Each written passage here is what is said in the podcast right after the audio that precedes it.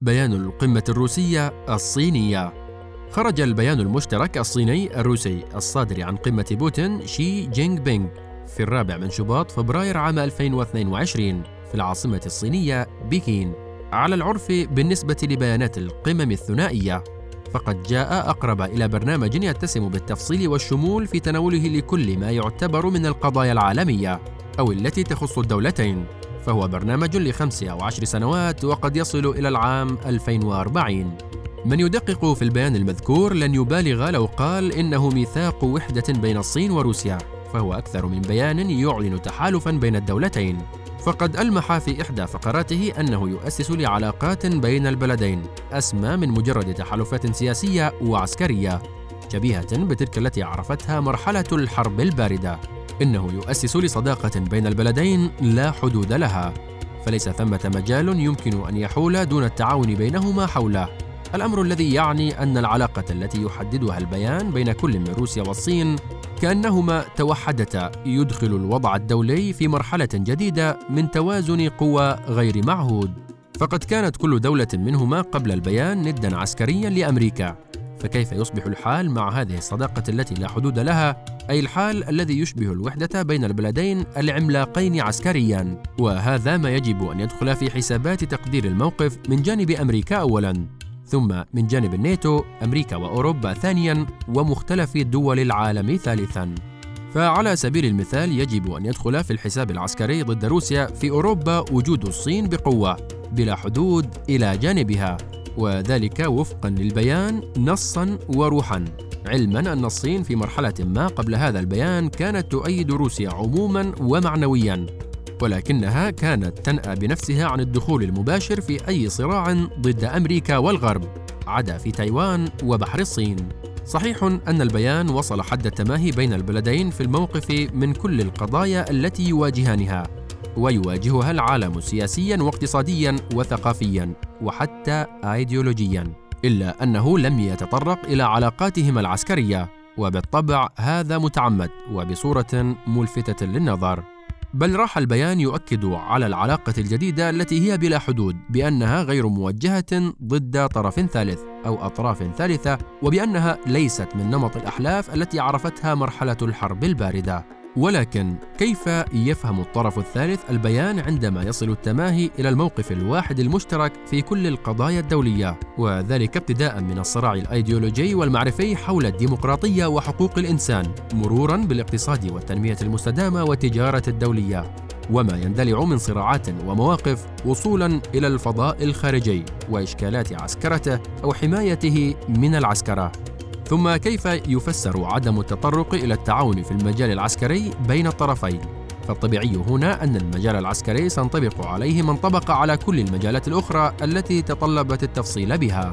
ثمة تغيير ما في الموقف الصيني في هذا البيان عما كانت عليه استراتيجية الصين قبله فيما يتعلق بعلاقته بروسيا اولا كما بعلاقته ثانيا بالتعامل مع القضايا الدولية والمشتبكة سياسيا وعسكريا أو هي في طريق الاشتباك. وكذلك ثمة تغيير ما في الموقف الروسي في هذا البيان عما كان عليه قبله بالنسبة إلى العلاقة بالصين. فالعلاقة بينهما إزاء بعضهما البعض كانت معقدة ومركبة فقد مرت تاريخيا بعلاقات عدائية جدا في الستينيات ثم بعلاقات منتقلة إلى نوع من الانفتاح والتعاون والود لا سيما في السنوات العشرين الماضية إلى جانب تصويت مشترك في قضايا دولية لا سيما في مجلس الأمن. أو في مواجهة سياسات أمريكية ناصبت الطرفين العداء كل على حدة في آن واحد. ومع ذلك لم تصل العلاقة إلى أن تصبح شكلا من التحالف السياسي والعسكري. فبقيت سياسة أو استراتيجية كل منهما مستقلة عن الأخرى إلى هذا الحد أو ذاك. ولهذا عندما يصدر بيان القمة في الرابع من شباط فبراير عام 2022 بصورته المذهلة بجديدها وجديتها إلى حد يشبه الوحدة أو التماهي لا بد من العجب حين ذهبت تحليلات الكثيرين إلى عدم اتخاذ البيان معبرا عن جديد وذات أهمية استثنائية هذا إذا لم تذهب إلى التشكيك بجديته والماضي والتاريخ يصران على بناء الحواجز أمام كل جديد. والجديد لا يرحم الماضي والتاريخ إذا ما مثل واقعا جديا جديدا لا مفر من استيعابه والتعامل معه. فقد كان تحديد نقاط الخلاف ونقاط الاتفاق بين روسيا والصين يأخذ معنى حذرا من اعتبار الطرفين في حالة تحالف فعلي في مواجهة أمريكا. فكان لكل منهما هامشه الخاص في إدارة الصراع وكانت سياسة أمريكا المعادية لكل منهما أهم عامل للجمع بينهما. والخلاصة إن كل من روسيا والصين في هذا البيان تجاوزتا كل ما يمكن أن ينسب إلى ما قبله. فهذا بيان يعلن اتفاقا جديا حول كل القضايا السياسية والاقتصادية والثقافية وحول كل التحديات التي تواجه العالم عموما وتواجههما خصوصا من جهة. ويتقدم من جهة أخرى بمشروع للعالم بأسره لبناء نظام جديد متعدد القطبية ونظام علاقات تشارك ومساواة فيما بين دول العالم لتحقيق الأمن والسلم والاستقرار والتنمية المستدامة ومكافحة الفقر والوباء وتحقيق ازدهار للجميع على حد تعبير البيان. فعلى مستوى موازين القوى فالعلاقة الروسية الصينية كما يعبر عنها البيان ولنقل حيطة وحذرا. إن التزم الطرفان به وترجماه عمليا في قابل الأيام والأشهر. سوف تضع العالم أمام موازين قوى رجحت في مصلحتهما عسكريا ولاحقا اقتصاديا وفي الكثير من المجالات.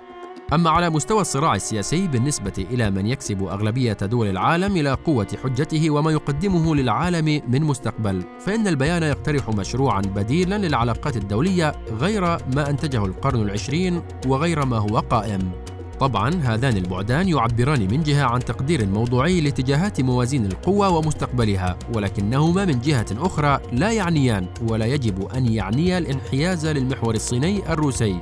من جانب شعوبنا العربية والإسلامية بل إن البيان نفسه لا يدعو إلى انحياز أو تحالف وإنما يصر على استقلالية كل دولة في اختيار المناسب لها سياسات ومصيرا.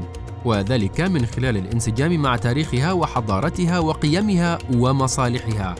وهذه من نقاط قوته في الصراع ضد عالم الهيمنة الأمريكية وما خلفه الاستعماران القديم والجديد من إرث وموروث. لقد آن الأوان لشعوبنا أن تنهض لتسهم إيجابيا في بناء عالم جديد أكثر مساواة بين دوله وأكثر عدالة على أنقاض عالم ذاهب لتدمير مجتمعاته وبيئته. وتدمير كرته الأرضية وهو يظن أنه يصنع ازدهارا وحداثه وتقدما.